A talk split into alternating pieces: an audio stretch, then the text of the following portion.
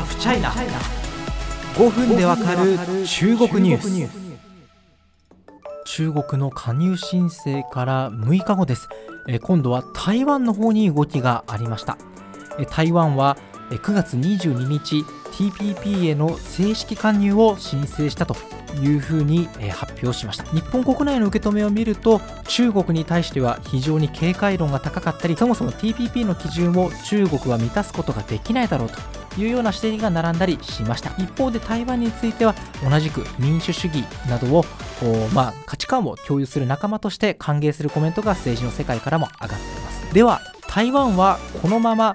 順調に TPP に加入できるのでしょうか？これは議長国の日本にとっても大きな問題が横たわっていると思います。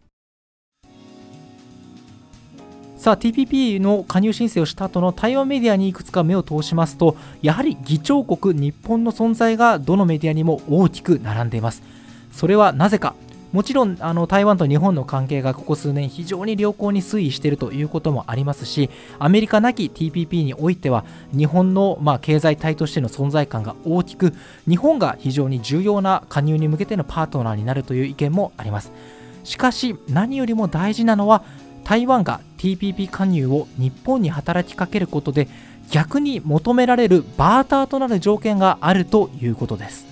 それは福島県など5県からの食品輸入規制です。台湾というのはですね非常にこう食の安全に対する意識が高いというかですね、まあ、あの台湾の皆様の意識が高いといいますか、え今もですね、まあ、福島、え第一原発の事故があった影響で福島など5県からの食品輸入規制を引いています。日本はかねてからもちろん例えば福島などで採れた農産品などを食べても健康に全く影響がない。これ一生食べ続けても健康に影響が出るものではないというのは科学的にも証明されていることですから日本としては台湾にこの輸入規制の解除を求求めてきました。そして台湾とすれば今回 TPP に入りたいですよという態度を表明して日本に働きかけることでじゃああなたまず福島など5県の食品についてちゃんと対応してねということで、まあ、交換条件的に迫られる可能性があるのではということを複数のメディアが危惧しています。そもそも台湾にとって TPP 加入というのはここ数年間準備を進めてきた非常に重要なイシューです。そもそも貿易依存度が高い経済構造をしていますし台湾の中では TPP 加入で GDP を押し上げる効果があるとの報道もあります。台湾これまで WTO や APEC などにも入っていますしこうした国際組織に入ることで中国の一部という、まあ、主張が中国大陸からされていますがそうではなくて台湾の独立した機運を高めたいという部分もあるのかもしれません。しかしこの福島など5県からの食品入規制は台湾にとってクリティカルな問題です。これまでですねアメリカの豚肉ですね成長促進剤のラクトパミンというものが伝えられた豚肉を禁止していたんですがそれの輸入解禁をしたところ蔡英文政権の支持率に一時打撃があったという指摘もあります。こうしたことの再現を避けたいというのが蔡英文政権としての本音かもしれませんが一方で中国が TPP 加入を申請した今中国が先に加入されてしまえば台湾はもう二度と入れなくなるという危惧もあります。なぜかというと新規加入には今すでに参加している国の全ての同意が原則として必要になるからで中国としては台湾が独立した形で TPP に入りたいですよというのを許可するはずもないからです。つまり中国が9月16日に TPP 参加申請を表明しましたが台湾としては急いで6日後に表明したということになると思います。実際に台湾でもこのことはニュースになっていまして、例えば台湾の立法院ですね、でこんな質疑がされています。台湾が TPP に入りたいのならば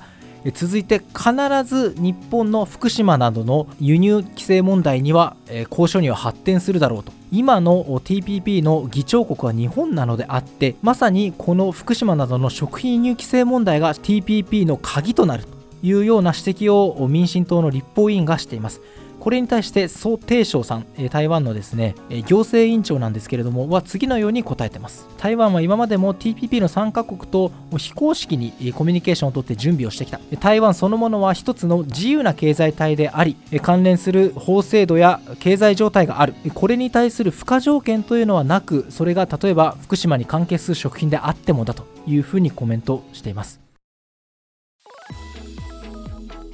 まあ、日本人としてはですね何度も言いますけれどもあの福島など5県の食品、えー、これは基準に合格したものはあの一生食べ続けてもですね、体に害がないということはすでに科学的に証明されています、えー、このことをきっかけにですね、まあ、もちろん台湾の皆様の意識あるいは風評被害というものに戦っていかなくてはいけないんですけれどもいつか解決しなければいけない問題であるとも思います。今回が一つのいいきっかけになればいいというふうに思っています。あとですねこれあと最後どうでもいい話をするんですけれどもまあ僕 NHK 県にいた時にですね福島県のいわき支局にですね2週間ぐらいかな？3週間？2週間ぐらい、え応援で一時的にいわき支局配属になったことがあります。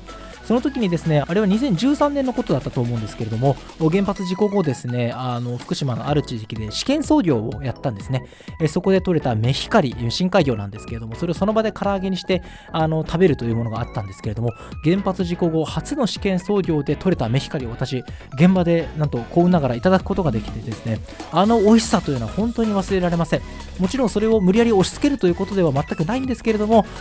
安全で本当に美味しい、これはあの日本の政治家がよく言いのことですけど、本当に安全で美味しいものなので、あの世界中の人々に広まってほしいなというのは思いますし、その風評被害に一メディア人としてもきちんと戦っていきたいなというふうに思ってます。